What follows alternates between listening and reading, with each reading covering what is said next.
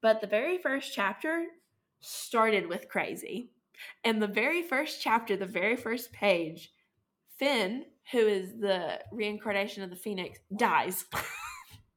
Because I started this book going, What? um, because he just he dies and then he's reborn, essentially. But I didn't know that, and I was like, Well, we're starting off with a bang. Somebody's already dead.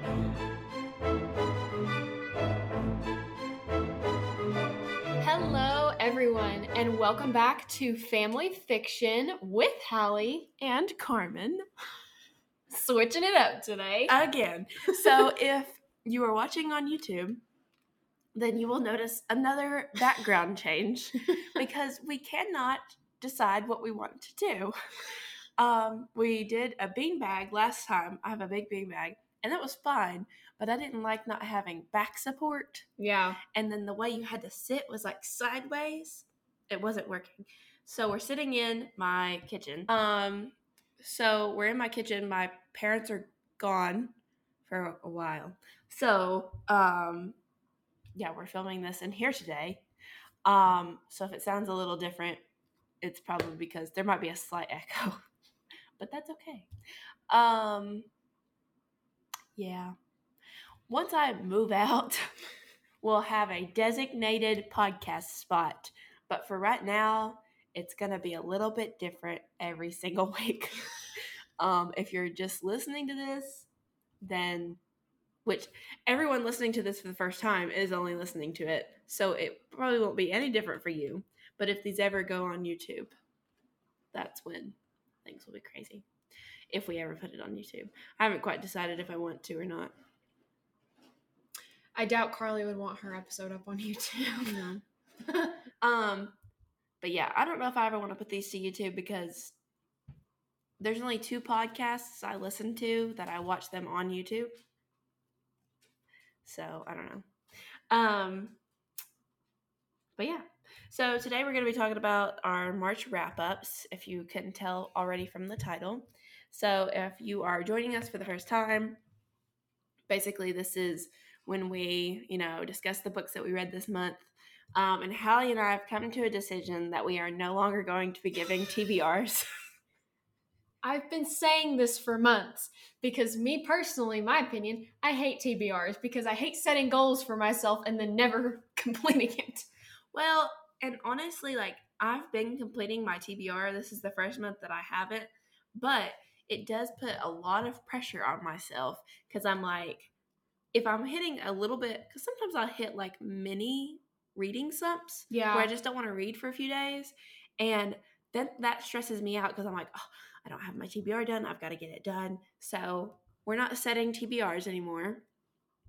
I am going to set a personal TBR purely for the books that I have on my 2023 tw- TBR. Mm-hmm. So, like, here are the books from my 2023 TBR that I want to read this month. But other than that, I'm going to kind of just like pick up off my shelf whatever book looks interesting to me. Yeah, and I think what happens to me is because I have to read not only stuff for school, and then I get so sidetracked with other things like not getting an F in college. Um, and Yep, I just- priorities. yeah, priorities to the point where I just sometimes I'm so exhausted that I just don't want to read, or I just completely forget about like, oh, I have a TBR, and but I think it'll get a little bit easier for me considering I'm on the downhill stretch of college. Thank goodness of my first year, so hopefully it'll get easier. Praying it does. Almost time for summer vacay. Hallelujah. Um, yeah, I think it's kind of the same thing with me with like work and with MuggleNet things. Like I feel like I've been really behind on some MuggleNet things because of this. Um, and I I really don't think that I am that behind, but I feel behind because I'm like, I don't know what to do. Like, which task can I complete? Because there's like three different things happening at once. But yeah, I think it'll relieve the pressure. Um, plus, most of the books I'm wanting to read off my 2023 TBR are audiobooks, and I listen to those while I'm at work. Um, so my physical TBR will be pretty easy to conquer because it'll just be whatever book I want to read that month. Um, Yep. So yeah, no more TBRs. We might give you like I want to read this book this month. Maybe we should give like one book we're gonna read each month. Okay. Do you want to Just one. Just one. Do you want to do that? Sure. Should we do that? Let's do it. Um, well, and I'll probably talk about because I have a big 2023 TBR, so I might even give like here's the books from that that I'm going to read this month. So we'll give many TBRs. um, they are subject to change, but um, did you set a 2023 TBR? No, I did not. Okay, I have some, but they're mostly rereads, so that's why I'm listening to them. But some complicated things happened this month with my TBR, and it kind of branches over into next month. Some Um, complicated things happened to me that caused me to push books to next month. Yeah. So, what would you like to do first? Currently reading or one book you're going to read next month? Let's do our currently readings. Okay. So, currently reading, I am reading Cruel The Cruel Prince by Holly Black. Hmm. I started it last night at nine o'clock. I stayed up till eleven thirty. I read a hundred pages and then I was like, I have to go to bed because I have church in the morning, and it's that good. That's what I thought. See, here's the thing. I had the Cruel Prince before, and then I got rid of it because I never got around to reading it, and that was a Same. huge mistake because Same. as soon as I got rid of it, it blew up, and Yes. everybody was reading it. It was like slightly popular when I got it, and it sat on my shelf forever. And then I had seen some like mixed reviews on it about like the way that Cardan is. because Yeah. apparently he's an awful person. And so I was like, I don't really know if I want to read this. So I got rid of it. And then, like Hallie said, it blew up. And so we both bought it recently. I started it last night. And we bought- so good so and far. we bought Shatter Me because Yes. I originally had the whole series. I believe I had the whole series before the last book came out. And then I got rid of all of it because I started Shatter Me and then I never finished it because I thought it was terrible. But then it blew up again and I was like, why is everybody Yeah. reading this? That's the same. Like we both, yeah, we both bought Shatter Me again because I read the first book and I liked it, but it was kind of corny. But I've decided to give it another shot purely because what was my number one description of A Court of Thorns and Roses? Corny, cheesy. Yes. So And a lot of people say that it gets better after the first book. And I'm like, oh, so it really is ACOTAR of Court of Mist and Fury. So, um, decided to give it another shot at some point this year. But I'm reading The Cruel Prince. I'm 100 pages in. It's already so good. Like I really didn't want to stop reading, but it was like 11:30 going on midnight, and I knew that if I didn't put it away, I was gonna be rugged the next morning. Because here's the thing. Here's something that y'all probably don't know about me. I am 25 going on 95. I need my sleep. I usually go to bed around 9 30, 10 o'clock. Yes. So eleven thirty was very late for me. So, but what are you currently reading, Hallie? So I am currently reading The Priory of the Orange Tree by Samantha Shannon, and I've only read two chapters. And you can look at my book and you can see how like it's I've read this much. Y'all can't see me, but That's a pretty good amount. Tiny. How how long are the chapters? they're pretty long. Jeez. There's see al- that's one thing I like about the Cruel Prince is that it's short chapters. I love short Yeah. chapters. The Inheritance Games was that way. But But here's the thing.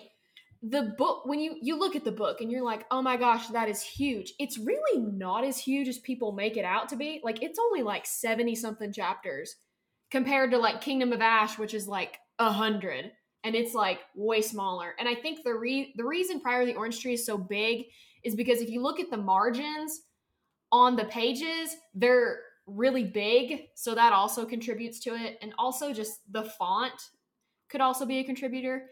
But yeah, I read um I read like two chapters and I mean it's good. Like I'm pretty much intrigued, but uh, right now my biggest issue is that there's already so many names that have been dropped that I'm like I can't keep track with who's who. And that's yeah, that's sometimes my issue with that like was Game of Thrones. yeah, that's what I told her. I was like, it's like Game of Thrones. There's so many names that are thrown out there. I'll tell you how bad it is.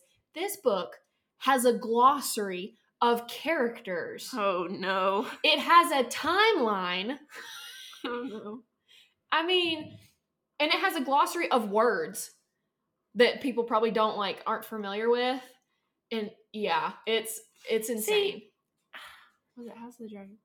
Game of Thrones had that. I'm pretty positive Game of Thrones had that, and they had like the family, the families, and like yes. Joffrey belongs to this family, Jon belongs to this family. Like they had the family trees in their books. And so, yeah, that was. I mean, I like that in a in like an epic fantasy like this. It's helpful. Yeah. But it can also be stressful. It's overwhelming. Yeah, it's very overwhelming. But I would say so far I like the story. I can I'm really curious to see where it's gonna go. But yeah, that is my currently reading. All right, next agenda. Um, okay, one book I'm going to read next month. I don't know. do you have one in mind?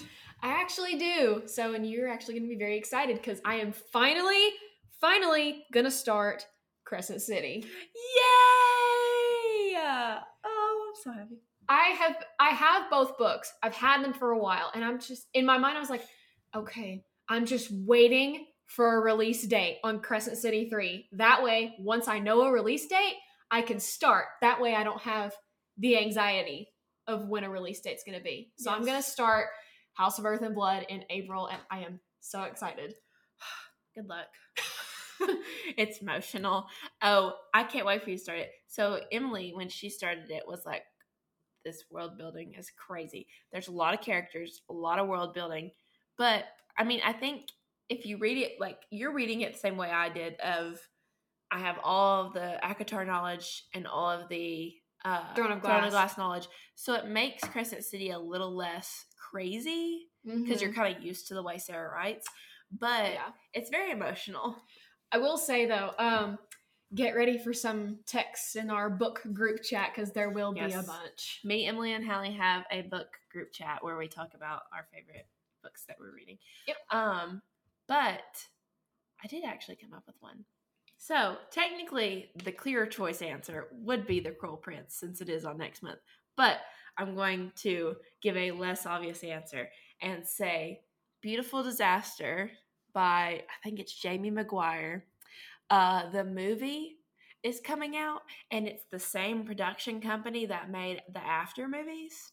Oh, I want to say it might be the same producers. I could be wrong on that, but it's got Dylan Sprouse in it. Ooh. And the premise is like they make a bet based off of the movie trailer. they make a bet. Basically, he's a fighter, and she makes a bet with him that if if the guy doesn't land he says if the guy doesn't land a punch on him like if he never hits him then she has to move in with him for like I think there was like a time period on it. I can't remember. I think it was oh, a month. Oh, you told me about this. And if the guy lands a hit on Dylan Sprouse's character, she I can't remember what her side of the bet was, but the guy doesn't land a hit, and so she has to lit, lit like move in with him. And I'm just like, I'm ready, ready to jump back in. But it looks really good and it honestly like does give me after vibes. And I for those of you who don't know, I was obsessed with After. I read all four books. Those four those books are hefty. They're thick, all except for the last one. Um, but I read all of them in a week and a half. That's how good they were. And the movies, I'm obsessed. Like they don't match the books that great they match them decently. Like they're not horrible, but I'm obsessed with the movies too. And like, I love Hero Fiennes Tiffin. Anyways, um, I'm a big Dylan Sprouse fan, so I'm very excited. It looks really good. I think it'll be a cute movie. Um, and so that is one book that I am planning to read this month. Um, and then obviously Cruel Prince. Good, solid. So would we like to jump into our wrap ups? It looks like one, two, three, four, five. Uh, well, three, no, hold on. Five, six.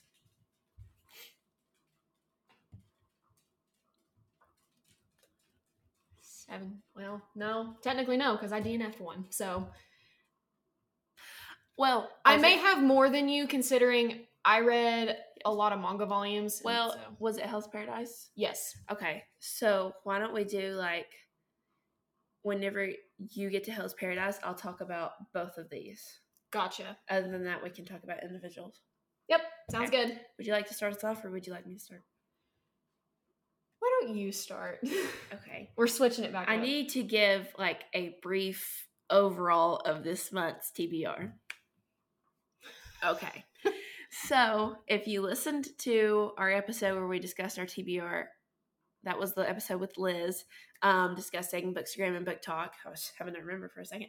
Um, I had said that I was going to include in my TBR um, the Last Hours trilogy, which is Chain of Gold, Chain of Iron, and Chain of Thorns by Cassandra Clare. Well, so I use Libby um, to listen to my audiobooks, and I was going to listen to these. Well, Libby, apparently everybody else in America had the same idea. Um, so I was going to have to wait forever for these books to hit my Libby. Um, so when I signed up to borrow it, because it works on like a borrowing system, it told me that Chain of Gold wouldn't be available for the next like seven weeks. Chain of Iron was 11, Chain of Thorns is even further. Um, now, that is always like a rough estimate that they give you. So, all that I actually got to this month was Chain of Gold. Chain of Iron got added to my Libby a few days ago. So, and this is the second that we're recording this on. So, it just didn't make it in time. So, Chain of Iron and Chain of Thorns are getting moved to my March TBR. Sorry, April I was TBR. about to say. I hate doing that. Um, they're getting moved to my April TBR. So all that I actually got to was Chain of Gold in this trilogy. Which can't be helped. These No. things happen. So I'm okay with that. That's fine. Also, yes. Okay. Yeah. Okay. So a quick moment to discuss too is also I decided to read Trick Mirror by Jia Tolentino. Um, and I'm gonna be honest, I DNF'd it. I was really sad that I DNF'd it because I got this book solely because Jane Sloan, my favorite character from The Bold Type, mentioned it in The Bold Type that she had read it. So I was like, oh, this is gonna be a like a world renowned book. And it really like the content that it had, it's a nonfiction. The content that it had just wasn't it wasn't anything that interested me. So when I went to read it, I was just kind of like trying my best to get through it, but I never did and I really I just couldn't do it. Um I think one of the main reasons it was mentioned in the show was because the author is a writer for the New Yorker and in the show Jane is a writer for Scarlet magazine. And so I want to think that they probably mentioned it because of that reason. Um but yeah, I just didn't do it for me, so I DNF'd it. Um so we'll be making its way to McKay's at some point. um, but the first actual book that I have on my March wrap up is Persuasion by Jane Austen. And this book, okay, so Hallie and I, we've set up a template for our March wrap ups, okay? Um, so the synopsis for Persuasion Anne Elliot lost the love of her life eight years earlier, and the sorrow lingers on. Yet the dashing Captain Wentworth did not desert her. It was Anne who rejected him because she was persuaded that she could make a better match. She never did. Suddenly, life deals them a second chance. Anne and Wentworth meet again on the social circuit. He acts coolly and even openly courts a younger woman, yet Anne remains painfully alert for the slightest hint that their love might be rekindled. Um, and this was Jane Austen's last novel that she published. But I can now see why people were upset with the Netflix adaptation because it is very different. Um, I love too, like, this is only the second Jane Austen book that I've read, but I love that her male lead characters are like the most I want to say they're like Darcy, but Darcy is obviously like, but they're like that reserved male character that's just like doom gloom Eeyore of life. and I just love it. I think it's funny. But um so I wanted to give trigger warnings for each of our books too. I meant to come up with them and I forgot to write them down. So this is going to be on the fly. As far as trigger warnings for this goes, I don't know if there was any real like there probably is. I'm sure there is. Um, but I, none of them are coming to mind. I want to say death, but I don't think anybody died. Are you looking it up? Uh, yeah. Trigger warnings for persuasion. Persuasion. I can't type. Let's go. Um, Trigger warnings for. Oh. Honestly, same. Trigger warnings for misogyny. Yes, glad that's in there. Uh, physical injury and death of a parent. Okay, yeah, there was death. classism. Oh, I but- knew physical injury, but I was like, is that a trigger warning? And classism. So, you know, look out for all that if it bothers you. But um I gave the book a five out of five. Um, I gave the characters a five out of five. I gave the f- plot, the plot, the plot a four point five out of five, um, and the writing a five out of five. Um, obviously, I gave the writing a five out of five. Nobody's gonna knock it. Good lord, that's for mine. But Oh, sweet Oh, no. Jesus. Um, but yeah, I can see why people were upset with the Netflix ada- adaptation because they changed. I think honestly, I still like the Netflix adaptation just because I love Dakota Johnson, and I think they tried to make it a little bit like funnier. Overall, I don't think they did a bad job. They just made it more like a rom com situation. Um, but I definitely related to Anne like hardcore. She was just like trying to live her life. She was a little. What are you doing? I thought I heard dogs barking, but it's fine. I was like, do I have a ghost in my house? You might. I don't know. Um. uh, I did relate to Anne. She was kind. she's very sarcastic, very like I'm gonna do whatever I want situation. That was nice. Um. At one point, this is this might be a small spoiler, but it not really. At one point, her friend like yeets herself off of the stairs because she's trying to get the guy that is courting her. I won't say who. She's trying to get the guy who is courting her to like catch her in like a romantic way. And so she's like, I'm gonna jump. I'm gonna jump. You better catch me. And he's like, Don't jump. and she does. And that's the physical injury. Because she, I think she breaks a bone or two. But it's just kind of like, she just yeeted herself off the stairs. and that happened in the movie too. Because I remember watching it going, I, uh, well, that was your fault. You put yourself there. Um, but I was very proud of myself and surprised with how well I grasped it because I don't do well with like the those classic books with like the old language. Sometimes I struggle, but I actually did pretty good with this one. I knew what was going on. I did well with Pride and Prejudice too, so hopefully as I read through more Jane Austen's, I'll do fine with those. Um, but I did. Nobody yell at me. I dog eared a page. It had a quote on it that I liked because I love this quote. I've heard this quote before, and I never knew it came from Persuasion. You pierce my soul. I am half agony, half hope. I love it. It's the best. But yes, Persuasion, I gave it an overall five out of five. Hallie, next. So, the first book on my March wrap up was a DNF, and I really hate that it was a DNF because I really wanted to like this book. And I know that this author is very well liked, especially for her adult books, and that is Gallant by V.E. Schwab. And honestly, if you DNF'd that, she's 0 for 2 for me because I did not like this Invisible Love Addie LaRue. And you know what? I'm actually not the only one that did not like this book. I know that it wasn't that it wasn't the writing that was an issue. I'll get into it. But um anyways, so the synopsis. So all her life, Olivia Pryor has wondered who she truly is and where she belongs. Her only clue is a slim, battered journal, her mother's journal, full of entries that seem to show that she was unraveling and drawings that look like blots of ink until Olivia notices a hand, a door, a bloom, a skull. Then a letter beckons Olivia home to Gallant, the one place her mother's journal warns her never to go. Olivia goes anyway. Of course she does. What she finds is her last living relative and her family's manor.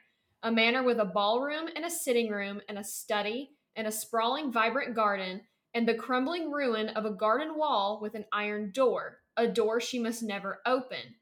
But no one at Gallant sent Olivia that letter, and no one will tell her what haunts her cousin's dreams, what happened to her mother, or what lies on the other side of the wall. Did the shadows call Olivia home? What will they ask of her in return? So, whoa. So, to give trigger warnings for this book, and there are a lot that I did not realize, um, we have ableism and ableist language, parental abandonment, child abuse and neglect, mutism, because the main character's mute, nightmares, alcoholism implied, blood depiction, death of a brother by knife violence recounted, Jeez. death of a mother and father mentioned, death of a cousin on page, My gosh. murder, knife and sword violence, strangulation, bullying, graphic animal death. Who wants to read this? Graphic animal death. No. Uh-uh. It's a uh-uh. crow. It's a crow and a cat, apparently. No. uh, I don't like it when it's household pets. Okay, so keep in mind, I cried over a fictional baby bird. Let's just keep that in mind. Continue. So here's the thing. I really wanted to like this book. I really did because the summary sounded so good. But my biggest issue was that um it just didn't keep me engaged. I was bored while I was reading it. So, I like the cover's beautiful. Like it give me like Stranger Things vibes considering it's like We'll see the upside down. yeah, that's what it gave me. And I will say though, while I did enjoy her writing style, I I felt like I was bored. And I keep I feel like I'm repeating myself. The pacing was really slow. I will say that. Um I think I only got like 6 chapters in. As far as characters go, I really can't give a number considering I DNF'd it. Um as for plot, I would give it, I would say, I guess let's base it off of like just off the synopsis. Does the plot intrigue you, and what on a scale of five? I would give it, I'd say I'd give the plot, I'd say I'd give the plot a four because it sounds really good, but I looked at reviews because I do that. I looked at other reviews and I saw people say that the synopsis sounded so good, but it was very simplistic and there was nothing more to add to it.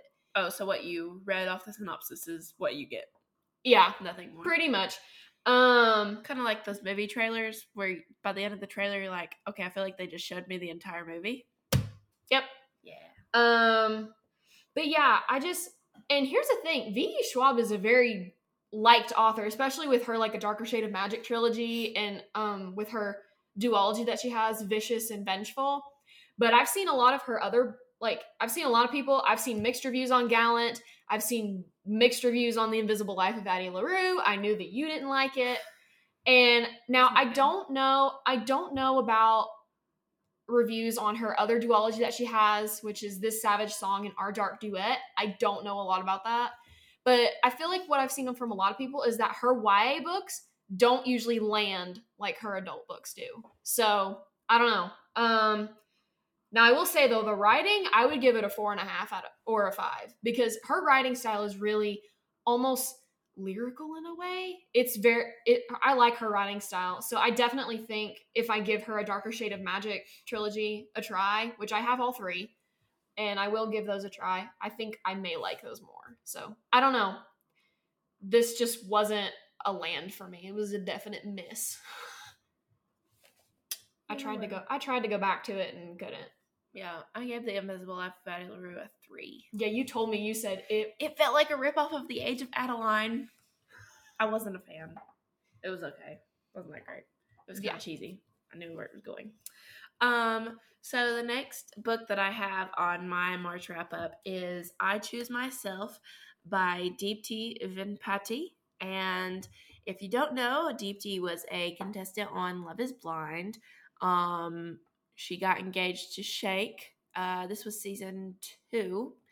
Um, she got engaged to Shake, and when they got down to the end of the aisle, um, basically, if you've not watched the show, they get into these pods and they uh, don't see each other, but they have dates, and then they're supposed to engage, like get engaged, propose if they want to, um, and then once they're engaged, then they can see each other for the first time. Um, and every couple that's engaged has a wedding and gets down to the end of the aisle, and then they either say "I do" or "I don't." Um, there's some other stuff in between there, but I won't get into it because it's kind of crazy. But basically, they got down to the end of the aisle, and I didn't know what the answer was going to be. Throughout the show, Shake had kind of like mentioned that he wasn't attracted to her, and he was kind of like very rude about it um and kind of the worst but i didn't know what they were going to answer i really thought he was going to say no and she was going to say yes because they never gave any inkling that she didn't like him and when they got down there she got to give her answer first and she said i do not and then she said i choose myself and i was like blown away um, so she wrote this book, which is all about that. Um, I'll read you the synopsis just to give you a little bit more. Deepti Vempati is many things. Breakout star of Netflix's hit reality dating show Love is Blind, Indian immigrant, data analyst, daughter, sister, friend, and a symbol of women's empowerment. Deepti captured the hearts of audiences across the globe. Millions watched her utter the now famous words at the altar that became a rallying cry for women everywhere I'm choosing myself. In this exclusive tell all book, Deepti pulls back the curtain on the inside world of Love is Blind. She shares never before heard details about her relationships inside and outside of the pods. Deepti also reveals her side of the story about what really happened after after the altar. For the first time ever, Deepti shares her personal story. Born in India and immigrating to the USA when she was a child, Deepti struggled with her bicultural identity. From feeling caged by societal standards to entering the dating world to gaining and losing 70 pounds to becoming an overnight celebrity. Deepti takes readers on her journey of self discovery and proves that the most important relationship you can have is with yourself.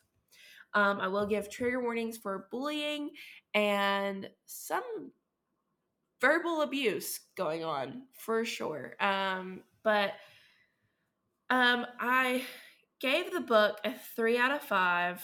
Um, and then for characters, I that's not really applicable because it's a true story, so you can't really rate real people. Um, and then for plot, I gave it a three, and for writing, I gave it a four and a half. Um, really, I think this book it felt like one of those like I feel like you could have told all of this in a podcast episode. Yeah. It didn't feel like it needed to be a book. Mm-hmm. um, given like if you've ever seen the book or if you're if this ever makes it YouTube and you can see it on camera, it's a very small book. It was let's see. It was 173 pages. So could have been told in a podcast episode, could have been told in an Instagram story. Um yeah, I just don't think it had much to offer. Like it kind of almost and I loved her on the show and I've been watching the uh her and Natalie from season 2 have a podcast where they're discussing the new season and talking about some behind the scenes things.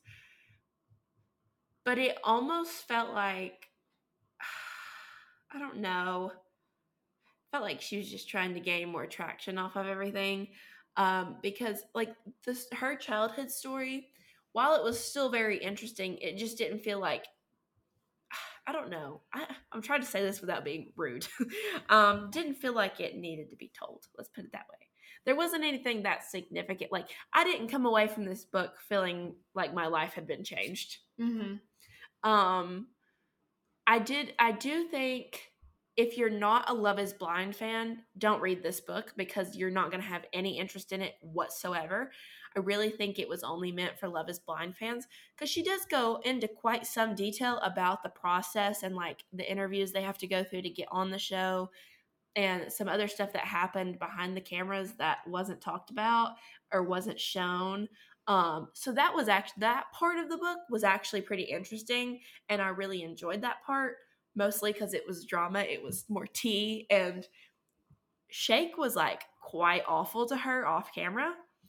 Um, but yeah, I just if you're not a Love Is Blind fan, you're not gonna have any interest whatsoever. And even as a Love Is Blind fan, it was okay.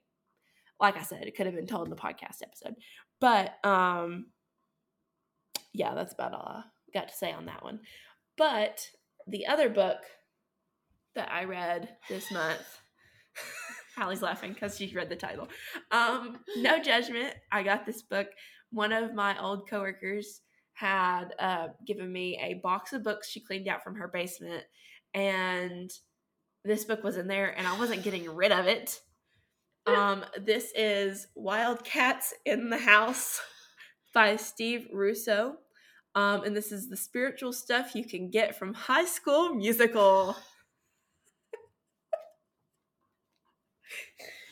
Um, let's read the back, shall we? Are you ready? The Wildcats are in the house. Should I read it like a Valley Girl? No, please don't. you loved High School Musical with its energetic dances and toe tapping tunes. Do you want Troy and Gabriella to be together forever? Do you think they have what it takes to be the stars of the show? Or do Ryan and Sharpay deserve it? Are you free to be yourself, or is your school like East High was before Martha revealed she loves hip hop?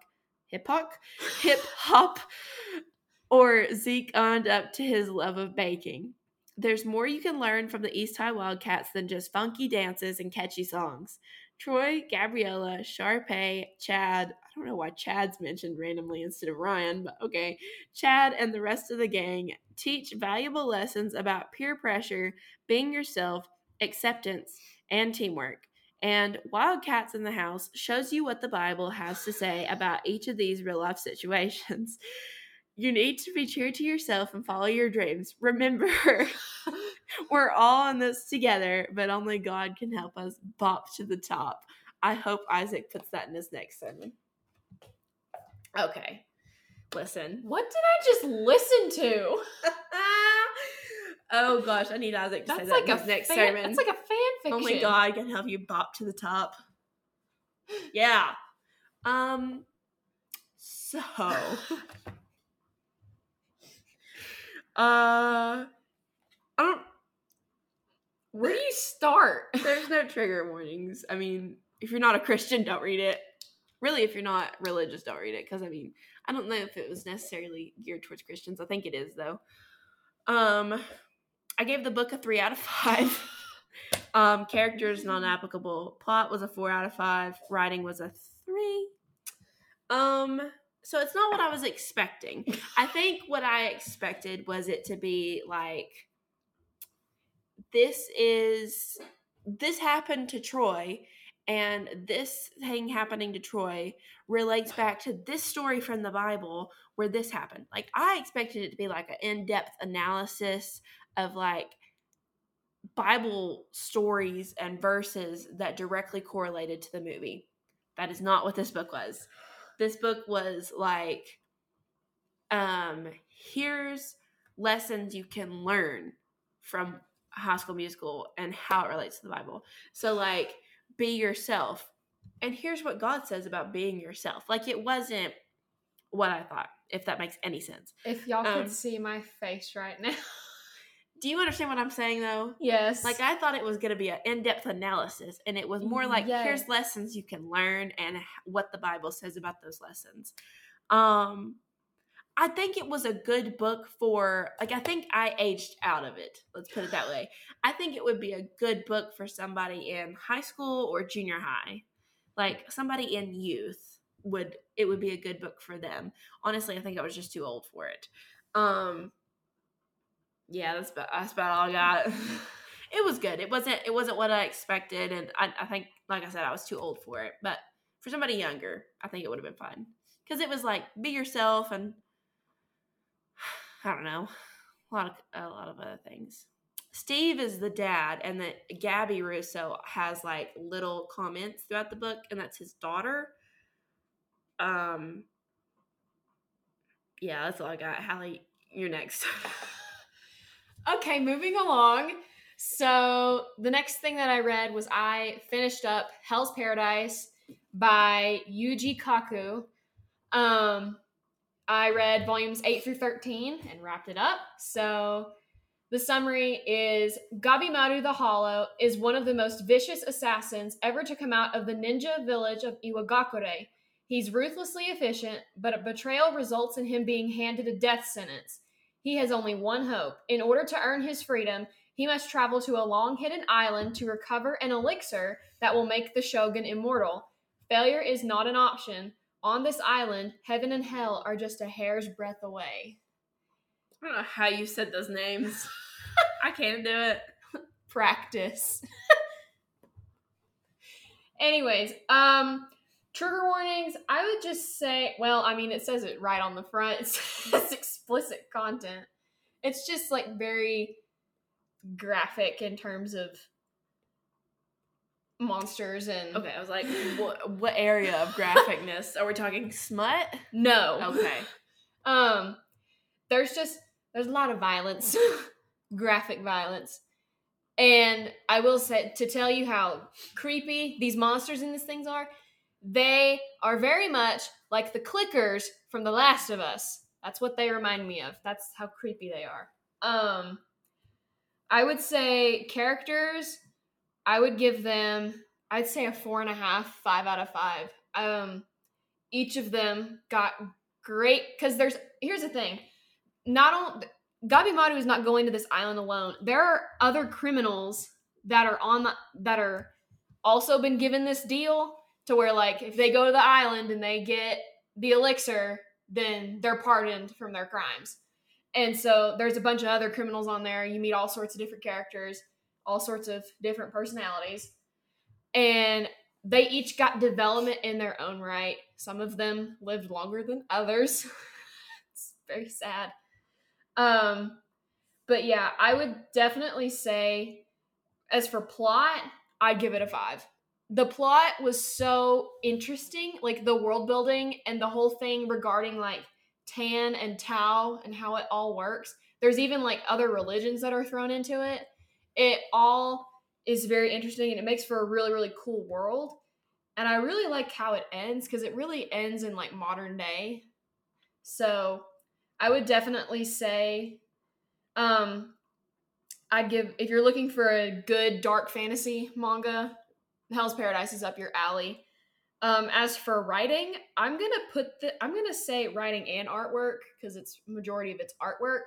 Um, I'd give it. I'd say I give writing a four and a half, and I would give the artwork a five. It's oh if you could see the cover, that's so pretty. These are probably this is probably my favorite series that I have on my manga shelf that is like so aesthetically pleasing because each one of them is a different color, like a different neon color, but the font of Hell's Paradise on the spine, it's the same font and it's all yellow. It's just oh, they're so pretty and they pop on my shelf. That's another reason why I like them. Um but yeah, I would say yeah, I would give this a five out of five. D- go read it. The anime comes out this month, and I will be watching. Please go. Please go read it. It's so good. Y'all let us know if you want Hallie to do a manga episode. I could rant all day. I won't be able to contribute anything, but we do have one planned at some point. So let us know. I will Well, rant. I guess let's put it this way: You've read a few volumes of manga. A few. Read like four volumes of Spy Family. That's it. Um, let's put it this way: if you guys would like to have a manga, Hallie to do a manga episode, maybe even send in some questions for Hallie, and she can answer some of them. Please do. Um, if you have any questions for me, go ahead. I may not be able to answer them. if you ask me what my favorite manga is, I'm probably gonna say, "Well, I've only read one," so that, or I might give like the heave ho of, "Well, Avatar: The Last Airbender is quite good." um, also, anything Studio Ghibli. I wish those were actual books. Some of them are, but my favorites aren't. Spirited Away and Castle in the Sky need to be made into a book. I know they have comics, but it's a, anyways. Um, So, my next book was one I just recently finished. And my gosh, I'm going to have to brag for a hot minute. So, my next book was Realm of Shadows and Flame by B.L. Talley. Y'all, you need to go read this book. If you like high fantasy, you've got to read this book. I'm going to brag on her. We're friends on TikTok and Instagram. Um, this I I texted her the day after I finished it and was like, I stayed up till 1.30 in the morning. And I've already said that I go to bed early, so this means a lot. I stayed up till like 1.30 in the morning finishing this book because I could not put it down. The last 100 pages were wild. But um, let me give you the synopsis. The old gods are dead. Myths and legends of the sun and the moon have circulated for millennia throughout Albion. They were the stories Renata Orion was raised on. But the day Finn Tirich fell from the sky, chosen as the host for the sun god and the new phoenix, those stories became more than just legends. Selected with her friends to train for the Ira Diorum, an ancient elite force, Renata, along with her sister and friends, must face the king's trials and question where their loyalties truly lie. As they continue their journey together, secrets are uncovered, lies are told, and betrayal lurks around the corner. Renata must make a decision on who to trust and what to believe. Are the legends truly just stories told at bedtime, or is Renata doomed to repeat the fate of the past? And then there's a little tag I followed their rules and they called me complacent. I broke them and they murdered my friend. But one thing they'll never call me is weak. Oh, it was so good. It is book one in the Court of Infinite series. I'm not sure how many she's gonna have. I know she's got a second one coming out um, that she announced on TikTok. I'm not sure if it's gonna be a trilogy or not. I need to ask her. But my gosh. It was so good. There is trigger warnings. Um, oh, I, there's something else to mention. But let me trigger warning. Um, it has in the front of the book. While this book is a fictional work, it comes from deeply personal experiences and depicts heavy amounts of emotional abuse and self loathing. The main character deals with a lot of grief and the loss of those close to her. There is also mention of attempted sexual assault. This book contains mature content and occasional swearing and is intended for mature for more mature readers. Please note that if you are triggered by the above or are not in the safe headspace to read content about the above triggers, please know that I value your mental health and do not recommend reading this book. That should tell you That should tell you how emotionally distraught I was throughout this book. Ugh. Also, one really cool thing that she does have in here is she made a curated book playlist to listen to while you read the book, and I did so. Every time I was reading it, I listened to the playlist, and it made the last 100 pages extremely stressful. so good. So those were your trigger warnings. Um like she said, there was all that mentioned, and there is actually a chapter there's a chapter towards the end. Um, it's chapter 33 that she does have in there. Please be aware that this chapter contains mention of a, attempted sexual assault. If this triggers you or believe it may trigger you, please skip this chapter. So she does have in there like which chapter it is, um, which I thought was really like thoughtful to read to readers because I've never seen a book do that. No, I've never seen one do that either. So I thought that was interesting, and I thought it was interesting that you could skip the chapter. So it's like a bonus chapter in a way, I guess. Um, but I gave the book a 4.8 out of 5. Um, I gave the characters a 5, the plot a 4.5, and the writing a 4.8. Um, so she is self published, um, which is really, really cool. Um, we would love to have her on the podcast at some point to talk about that process and just about the book in general. Um, but the very first chapter started with crazy. And the very first chapter, the very first page, Finn, who is the reincarnation of the Phoenix, dies. Because I started this book going, what? um, because he just he dies and then he's reborn, essentially. But I didn't know that, and I was like, well, we're starting off with a bang. Somebody's already dead. Um, Calix is our morally gray man in this book. I love him. He kind of gave me Cardan vibes. I'm gonna gonna be honest here. Um, but he was nice. Honestly, there I've gotten so good at figuring this stuff out at this point because when she introduces him as jet black hair that spills like ink over his face, I was like, okay, well, you're our morally gray character. That's easy. Um, I really liked the friend group. So it was Imran, Cade, Archer, Sky, Senna, and Renata.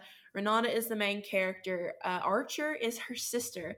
And I'm not going to lie at all when I say that I pictured Hallie as Archer the entire time I read this book. Something about her. I was like, oh, she reminds me of Hallie. And I pictured you when I read her, when she was in the book. I pictured your face. Really? Yes.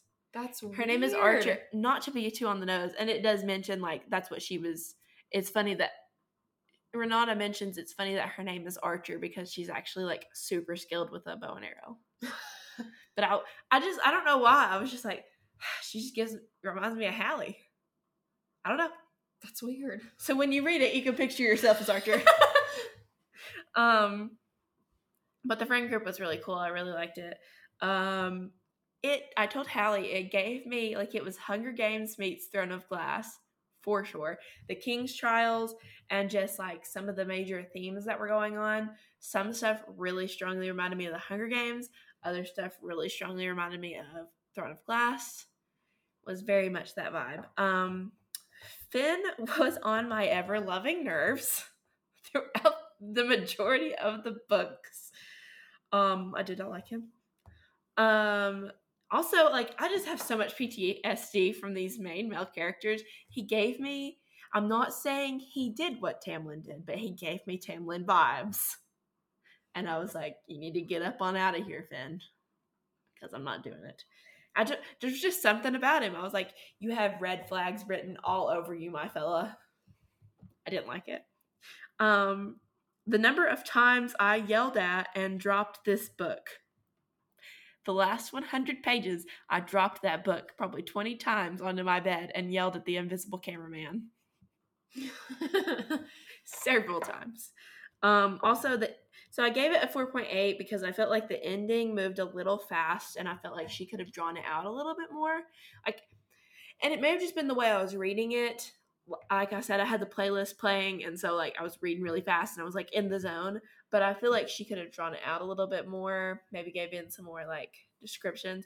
But the last 100 pages was absolutely bonkers, and I screamed, cried, raged, sobbed, all in 100 pages. So good luck.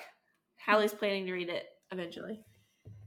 Yeah. So good luck to that. Um, but yeah, overall, fantastic book. I was so proud of Britt for writing that. I was wow. Um, so I can't wait for the second one. But yes, that's all I got. Hallie. Next. Okay, so my next book is For the Wolf by Hannah Whitten. This is the first book in the Wilderwood duology, and I actually found out that the author of this book lives in Tennessee. I think she li- she lives in Knoxville, I think wonder if she'll be at the Taylor Swift concert. so start off with this synopsis. So, as the only second daughter born in centuries, Red has one purpose: to be sacrificed to the wolf in the Wilderwood in hope in the hope he'll return the world's captured gods. Red is almost relieved to go. Plagued by a dangerous power she can't control, she knows that at least in the Wilderwood, she can't hurt those she loves again. But the legends lie. The wolf is a man, not a monster. Morally gray? Continue. Her magic is a calling, not a curse. And if she doesn't learn how to use it, the monsters the gods have become will swallow the Wilderwood and her world whole. And like, oh gosh, where was it?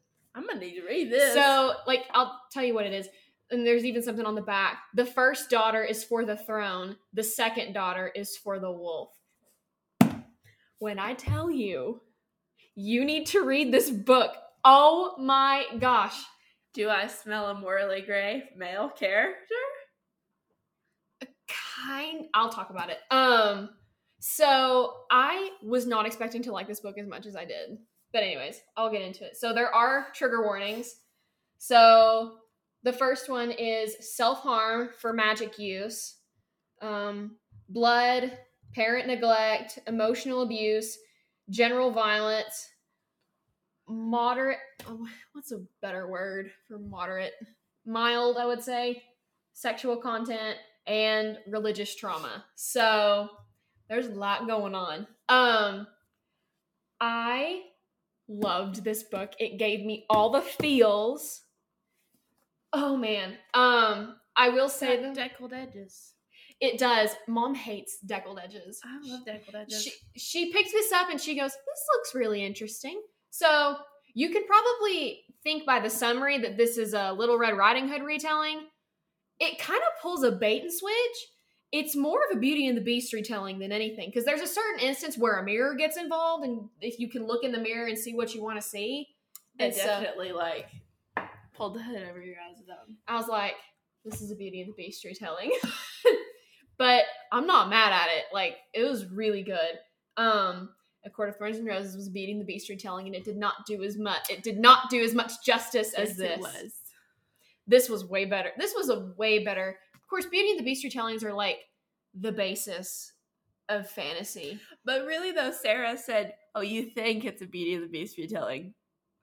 Let Wait. me let me flip it on the end there." Yeah, she kind of pulled a bait and switch too. Um, as for characters, I would give them, I'd say about a four, four and a half.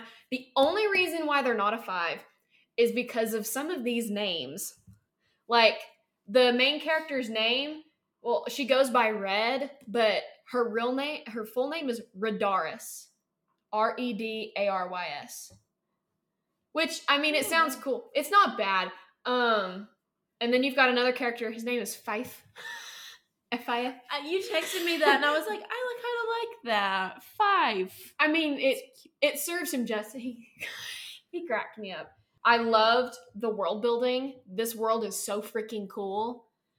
Um, it does jump back and forth between the with Red and her sister back in the kingdom, and that whole plot line was really interesting. So it's kind of dual POV, but not really. Um, but yeah, the world building in this was so cool, especially with like how the magic works. I will admit, I was very confused on how the magic works, but I kind of figured it out.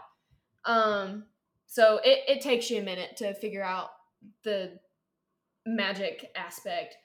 Um, this book kept me hooked from beginning to the end. I stayed up until about almost one or two o'clock in the morning finishing this book because I love those books. Oh my gosh, it was so good. I will be getting the next book because it's already out. Ooh. And man, oh man, it is. That does sound really good. I might have to pick that one up. Oh, please do it. No, you won't regret it. Mom, mom said to let her know how it goes, and then she would read it. I was like, oh yeah, Will she though? She hates deckled edges. yeah, she does. Um, but yeah, like it's just so good. I was not expecting to like this as much. Um, plot, I would give it a five. I would definitely give it a five. I was very intrigued with the plot, especially like the last like hundred or so chapters. It was like you. I was rolling around on my bed, throwing curses at the cam- invisible cameraman. I was like very stressed out and was wanting. I thought for a solid second that we were not going to get a happy ending, but we somewhat did. Somewhat. Um, in terms of the romance aspect, they're still together. But yeah, that was yeah. Um, as for writing, I would give it I'd give it a four and a half. It was really good. Um, I've been running into a lot of books that have had really good writing recently. Just not as good plots. I'm looking at you, Gallant. Um, but yeah, overall, I would give this book a five out of five. Gave me everything I wanted in fantasy. All the feels had me kicking and screaming. Solid. What's your next Okay. book? My next one is Chain of Gold by Cassandra Clare. And Hallie, it might be a little bit surprised by this. I did see your review. I loved this book. I saw your review. I absolutely loved this book. So the first time I ever read it, I I read it like physically. Um and I couldn't really get into it, but honestly, I think I went in with false premises cuz I think like when I went into it, I was like, "Oh, if Lucy and Matthew don't end up together, I'm going to rant." But then I was mad whenever the love triangle sprung up pretty much a love triangle sprung up between Matthew, Cordelia, and James because I was like, no. But this time around, I went in knowing that and I listened to it on audiobook and I was hooked. I was so into this book. I caught things I didn't catch before the first time and I was like deeply invested in Lucy's like other relationship that she had going on and then I was deeply invested in this love triangle, but also if Cordelia and James don't stay together forever, I'm just gonna burn the whole world to the ground. um, and I will say, I think it made a difference listening to it because I have stated that with historical fiction, I have a very hard time getting into books with this, that are historical fiction because I can't picture it in my head. But with the audiobook, I could. Mm-hmm. So it's almost like listening to it, I can picture it a little bit better. Um, so I'm currently listening to Chain of Iron, but let me redo the synopsis. This is a hefty book. Thanks. Look at that. Beautiful.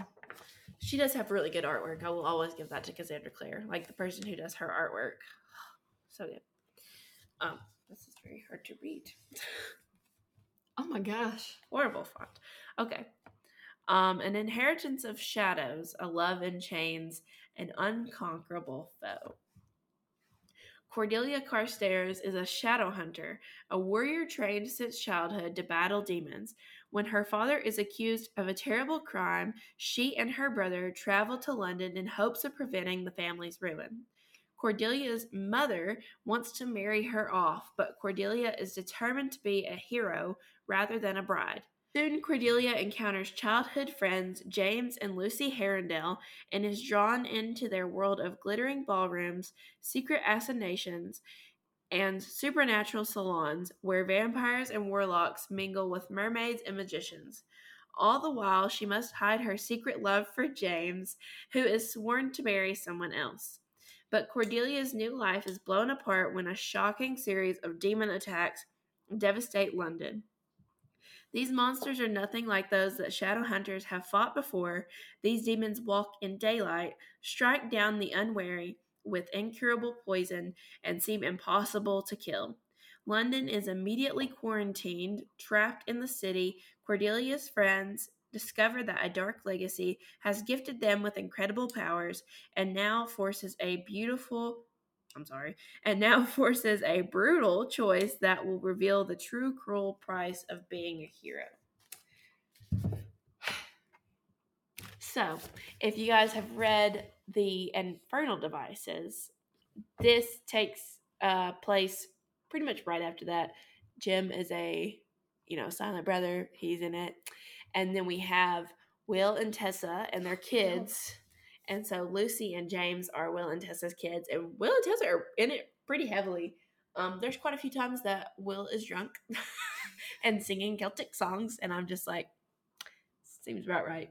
Um, so trigger warnings I would give um, alcoholism, gore, grief, loss of loved one, manipulation, uh, a miscarriage, uh, sexism, and trauma. Okay. Um, so I gave the book a five out of five. I gave the characters a five out of five, plot a five out of five, and writing a five out of five. Listen, I used to be a Cassandra Clare stan, and I think she rallied me back in with this one. Um, so I would like to.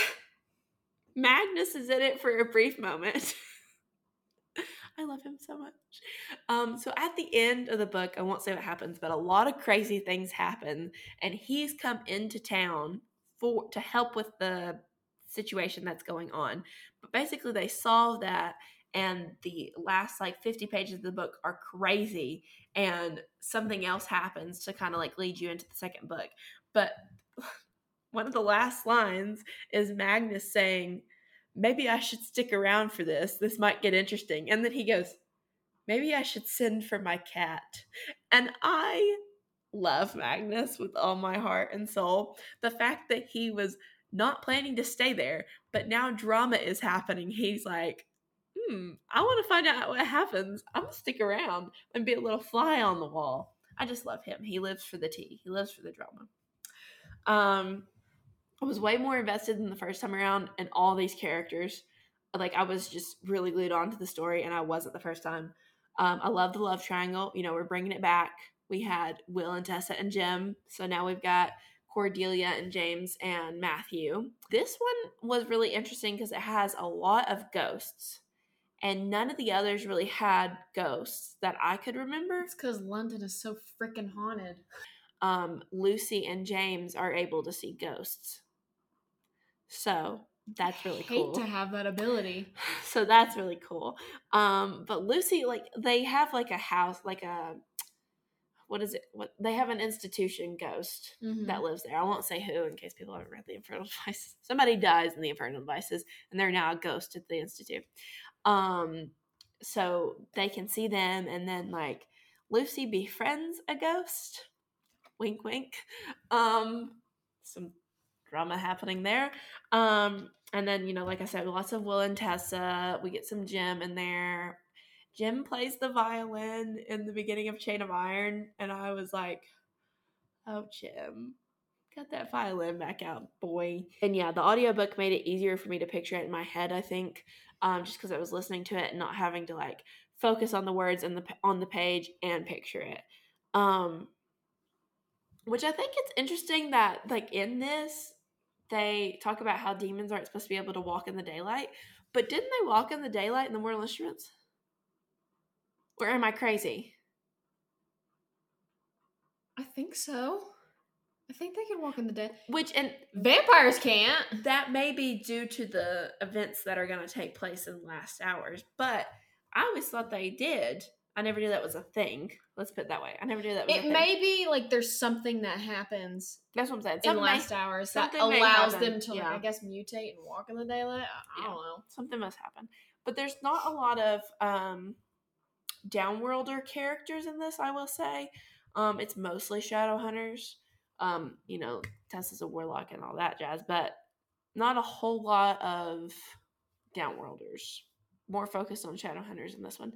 But it was so good and I'm I'm like super excited to read the rest of the trilogy and I surprised myself by saying that because I did not like this series to begin with and I just was really falling out of the Shadowhunter series for so for me to like like this says a lot. Um but yeah, have you read The Last Hours at all?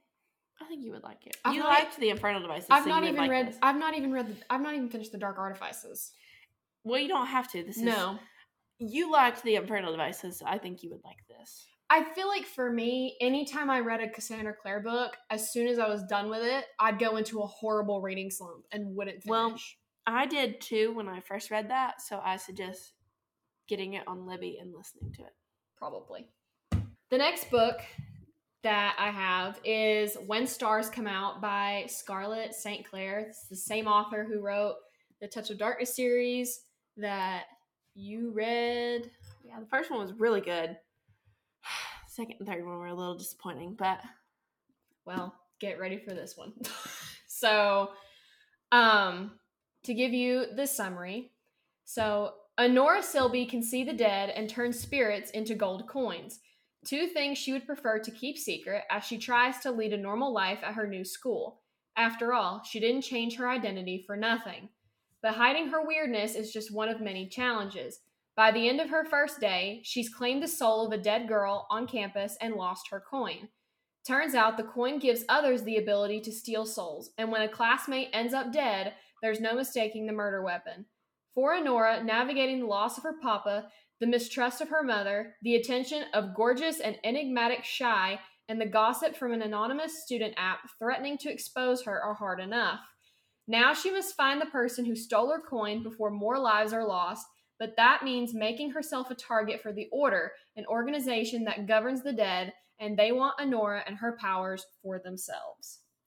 So, for trigger warnings, um, there is suicide, there's mention of self harm, and grief. So, that tells you this book deals with a lot of stuff associated with the dead. Um, I will, okay. Um, to give you my overall rating of this book, I gave it a 3.5 out of 5. Um, while it what it very much reminded me when I was reading this of like early 2000 or like 2010 paranormal romance, like Fallen or Mortal Instruments. I was about to say it sounds like Fallen. It is. Oh. Uh, well, there is a certain thing that happens in this book that deals with reincarnation. It gave me Fallen vibes. Reincarnation, where um this for the this is a retelling on the myth of Eurydice, which I'm not explaining it. Um, and while it while it was interesting, but yeah, it definitely when I was reading it, it gave me like early 2000, 2000. It gave me Fallen vibes, even though I've never read Fallen. That's what it gave me I read Fallen. It wasn't bad. because well um i was not a huge fan of the writing style. Like i don't know if this is her writing style in all of her books. That's why I fell out of the last two books because the writing style I couldn't do it. i don't know if that's her writing style in all of the books but it was not my favorite. Um i mean i was still i was still interested but the writing style it wasn't great for me. And normally when i read books i usually get attached to at least like one or two characters i was not attached to a single character in this book. Hmm. nobody nobody really stood out to me. Shy very much was like your typical paranormal romance love interest. He's got wings. Like he can the there's a race of people called the valren and they can shift into ravens. I don't like this. really don't like this. It really like feels like it was stolen from Lauren Kate to write Fallen. Yeah, and like it's obvious that Honora and Shy get together, and there's like this whole thing where like it's he can't stand to be away from her. Like there's something that pulls him towards her. I don't vibe. I don't No, vibe. it was very. I was like, what in the fallen? Was it smutty? no. The second that's the one of the main reasons I really didn't like the third book of the um Touch of Darkness series was because the same reason that we didn't like the third From Blood and Ash or the fourth From From Blood and Ash because pure or yeah it was the third one It was the third one. pure smut and I was just I was listening to it at No, the time I was there listening was to the no- audiobook and I was I don't like think I there- do. I don't think there was a single smut scene in this book. Of course, guaranteed the characters in this are like 16. So, course, that doesn't stop some anybody. authors don't care No. I it was very predictable for me. Like I knew who the villain was. I knew it was very predictable. Like from the very first moment, there's like one character, she's the villain and I'm like, "Okay, well you're the bad guy. I just know it because of the way you act and the way you talk." It. It- also you saying they're only 16 allow me to introduce you to a little book series called Twilight this also reminded me Yikes. of Twilight. So yeah. Anyways, um, I think it had some cool ideas, like the whole thing with her, like being able to turn spirits into gold coins. That's a cool idea. That is cool. It's a cool. Concept. I just feel like I wanted more. And honestly, I will say though, if the char- this would have been way better if the characters were aged up to like 18, maybe even their early 20s. I feel like that could have been way better. But yeah, overall, it was good. It just wasn't great. Then I was just like, yeah, I can see why she's this author is very divisive. Can I just say that I'm really proud of you for having this many books to talk about this month? I still got one more. I was just looking over and I was like, wow, Hallie really read a lot this month. I'm so proud. Yes. Um, yeah. Overall, 3.5 out of 5. Good, not great. Moving on. We're ending on a high note. Yes. So my gosh. I saved the best for last, ladies and gentlemen. This So was I. my March pick for my book bracket for 2023. Um Daisy Jones and the Six by Taylor Jenkins Reid, everybody. Oh my gosh. Okay. So let me give a little bit of a rundown. Let's just get set the tone a little bit. I read this book in like two days and had it finished the night of so the show dropped on that day. I finished the book that night at 10 o'clock and then proceeded to watch the first three episodes of the show. That's how dedicated i was. What? Fast forward. Finished the show and i cried i watched it in my movie room downstairs and i spent the last five minutes of it on my feet sobbing tears. It was not pretty because the show did the one thing I was really hoping it would do. I might get into that a little bit here in a minute. But let me give you the synopsis of Daisy Jones and the Six. Okay. Everyone knows Daisy Jones and the Six. The band's album Aurora came to define the rock and roll era of the late 70s, and an entire generation of girls wanted to grow up to be Daisy. But no one knows the reason behind the group's split on the night of their final concert at Chicago Stadium on July 12, 1979, until now. Daisy is a girl coming of age in LA in the late 60s, sneaking into clubs on the Sunset Strip, sleeping with rock stars, and dreaming of singing at the Whisky A Go Go. The sex and drugs are thrilling, but it's the rock and roll she loves the most. By the time she's 20, her voice is getting noticed, and she has the kind of heedless beauty that makes people do crazy things. Also, getting noticed is The Six, a band led by the brooding Billy Dunn. On the eve of their first tour, his girlfriend, Camilla, finds out she's pregnant. And with the pressure of impending fatherhood and fame, Billy goes a little wild on the road. Daisy and Billy cross paths when a producer realizes that the key to supercharged success is to put the two together. What happens next will become the stuff of legend.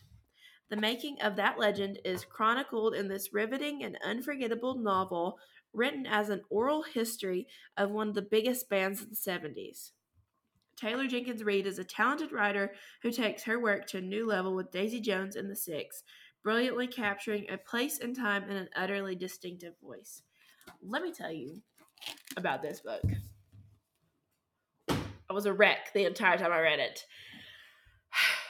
So, the book is written in an interview style. So, it's written like you're reading something out of Rolling Stone or like you're watching a documentary.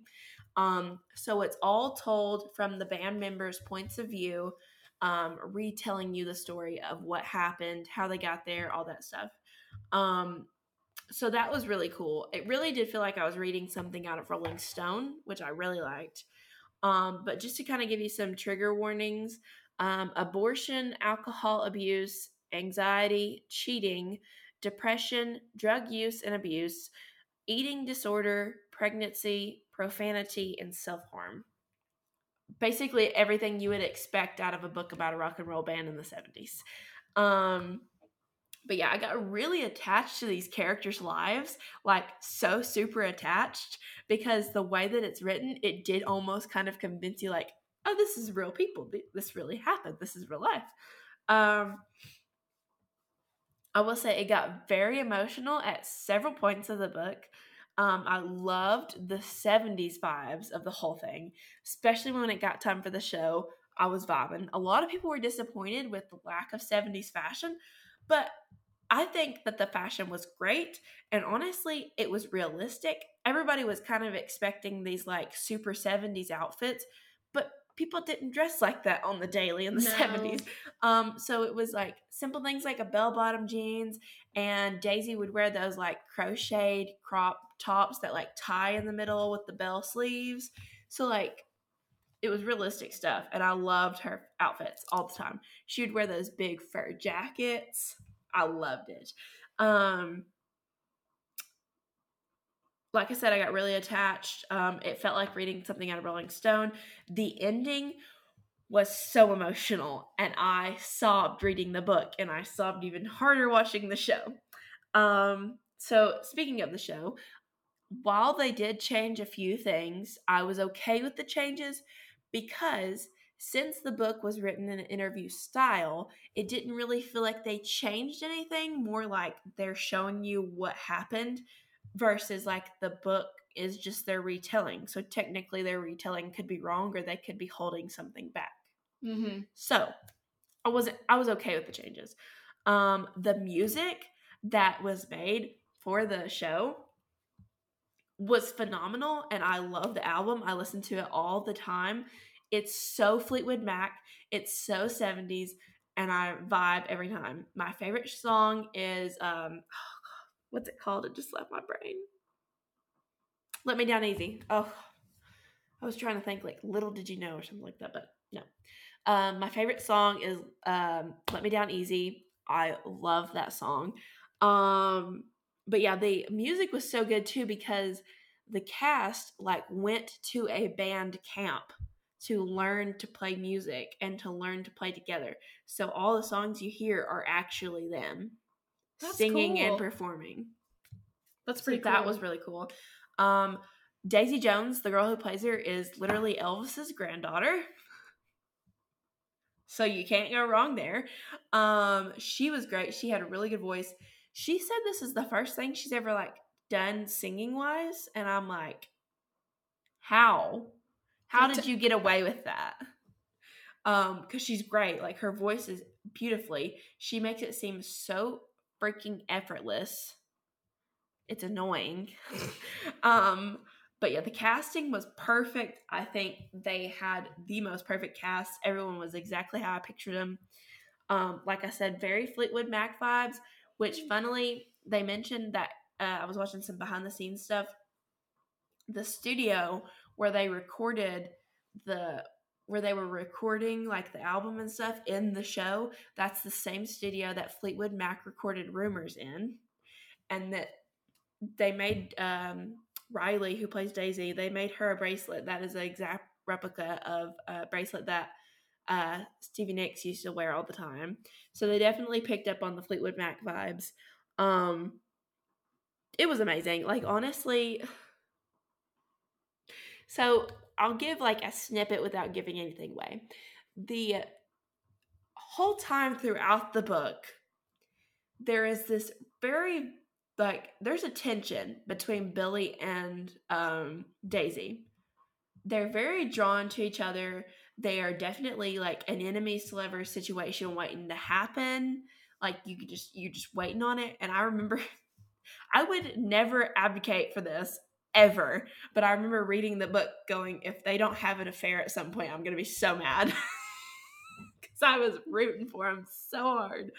Um, I gave the book a five out of five, characters a five, plot a five, writing a five. I loved it. It was definitely my March pick, and it might be my 2023 pick. It's gonna be very hard to top. Last tally. So, um, the last book that I read in March was actually a reread for me, and that is Furyborn by Claire Legrand. This is the first book in the Empirium trilogy. Um, the reason this is a reread is because I read this years ago. Well, not years ago. It came out in 2018. Um, and I loved it. And then I started Kingsbane, and I guess when I started Kingsbane, I was still in a reading slump, and I didn't finish it, and I was regretted that to this day because I loved Furyborn. But we'll get into that. So, um, I don't know if you have you read Furyborn. Nope. Okay, well you need to. so, It's on my shelf. um, two young women, centuries apart, hold the power to either save their world or doom it. When assassins ambush her best friend, the crown prince, Rielle Dardenne risks everything to save him, exposing her ability to perform all seven kinds of elemental magic. The only people who should possess this power are a pair of prophesized queens, a queen of light and a queen of blood. To prove she is the Sun Queen, Rielle must endure seven trials to test her magic. If she fails, she will be executed unless the trials destroy her first. A thousand years later, the legend of Queen Rielle is a mere fairy tale to bounty hunter Eliana Ferracora. When the Undying Empire conquered her kingdom, she embraced violence to keep her family safe. Now she believes herself untouchable until her mother vanishes. To find her, Eliana joins a rebel captain on a dangerous mission and discovers that the evil at the heart of the Empire is more terrible than she ever imagined. As Rielle and Eliana fight in a cosmic war that spans millennia, their stories intersect, and the shocking connections between them will ultimately determine the fate of their world and of each other. So good. Um, to give trigger warnings, um, because I had to look them up because I knew there was probably some. Um, there is abduction, animal cruelty. Why? Child abuse, death, death of a parent, gore, kidnapping, sexual abuse, non graphic, sexual content, slavery, torture, and violence. Is it bad to say I can put up with all of that? But animal but cruelty. animal cruelty. Oh, I know. There's a certain instance that happens where I was like, I didn't need to know that, but No. made me sad. This is why I've never watched I Am Legend. I refuse. And also why I've never watched Old Yeller. I read Old Yeller in fourth grade. You can imagine how well that. Anyways, um, as for ratings in terms of characters and plot and writing, fives across the board. Oh, it was this. I forgot how much I loved this book. When I picked it back up and started reading it, I was like, oh yeah, I'm gonna fly through this. Because I flew through it the first time. And there was I remembered some major details, like from when I read it the first time, but I didn't remember everything. So it was really cool to go back and refresh my memory, and I kind of needed it because I forgot a lot of stuff. Um, not only do you have one, but two morally gray female main characters. We love that. There is also more, quite a few morally gray men. Um, I don't know why, but the way that it was, the synopsis is delivered, it really gives me Reign vibes, which was the TV show about Mary Queen of Scots. I don't know why, but I'm getting straight up Reign vibes. I feel like Rielle especially gives me Mary Queen of Scots vibes. So you may love her. Um I forgot Sammy clearly agrees. I for I would Okay. Be done? He's just, I don't know what he's doing. I would die for Simon. I loved Simon. I forgot how much I love him. His story is really freaking cool. His whole character arc is fabulous. I love him so much. He's very sarc. He is sarcastic. So, hmm, man, oh man. Um, I also forgot like the world building is really cool and very unique. Like, yeah, there's the element stuff which you see in other books, but there's like there's angels, there's wraiths, there's like all sorts of crazy stuff. And I like um it's not just the regular elements like water, earth, fire, air. There's like water, earth, fire, air, um light, shadow, and like metal. Like it's super cool. It's very much Avatar: The Last Airbender. Interesting. Yeah, it's really really cool. Um, it deserves some hype. It, go read Furyborn, please do. Most of my book recommendations I see on TikTok anymore are like people are like, if you like a lot of smut, read these, and I'm like, I, and I don't like a lot of smut, so what do I need to read? Yeah. But yeah, that's all I've got. Five out of five. Great. Fan freaking tastic. Yes. So that was our March wrap ups.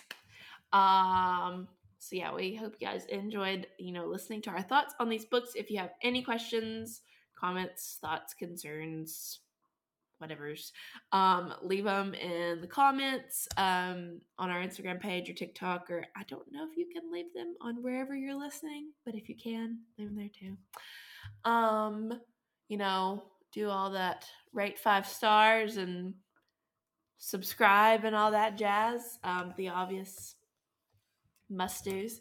Um, but yeah, next week we're going to be talking about young adult versus new adult genres. Um, so stay tuned for that. And I think that's everything. Um, be sure to give us a follow on our social media at Family Fiction Podcast. Um, we are on Instagram and TikTok for as long as TikTok is still around. um, and then our personal socials are also linked below. So be sure to check those out. Um, but we hope you guys enjoyed listening to this week's episode. Um, you know, let us know what you guys read this month, or if you read any of these this month, or if you had thoughts on the books that we read. But yeah, I think that's about it. Yep. So thanks for listening, guys. Thank you guys so much for listening. Bye.